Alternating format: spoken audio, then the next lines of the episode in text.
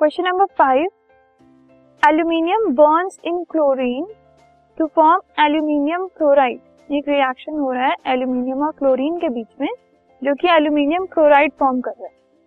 सो so, आपको इस reaction की बैलेंस इक्वेशन लिखनी ठीक है? सो रिएक्शन हो रहा है एल्यूमिनियम और क्लोरीन के बीच में। This is aluminium and this is chlorine और रिएक्शन के बाद वो बना रहे हैं एल्यूमिनियम क्लोराइड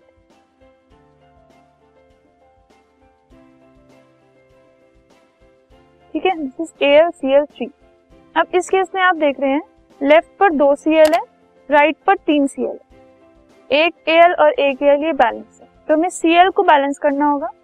उसके लिए अगर मैं इसको थ्री से और इसको टू से मल्टीप्लाई कर दूँ तो दोनों साइड पर सिक्स सिक्स सी एल हो गए. लेकिन अब एल्यूमिनियम राइट पर दो हो गए और लेफ़्ट में एक ही है। तो उसको बैलेंस करने के लिए हमने इसको टू से मल्टीप्लाई किया। एल्यूमिनियम भी दो हो गए और क्लोरीन को सिक्स सिक्स हमने ऑलरेडी कर दिया। तो this is the balanced equation of aluminium reacting with chlorine to form aluminium chloride.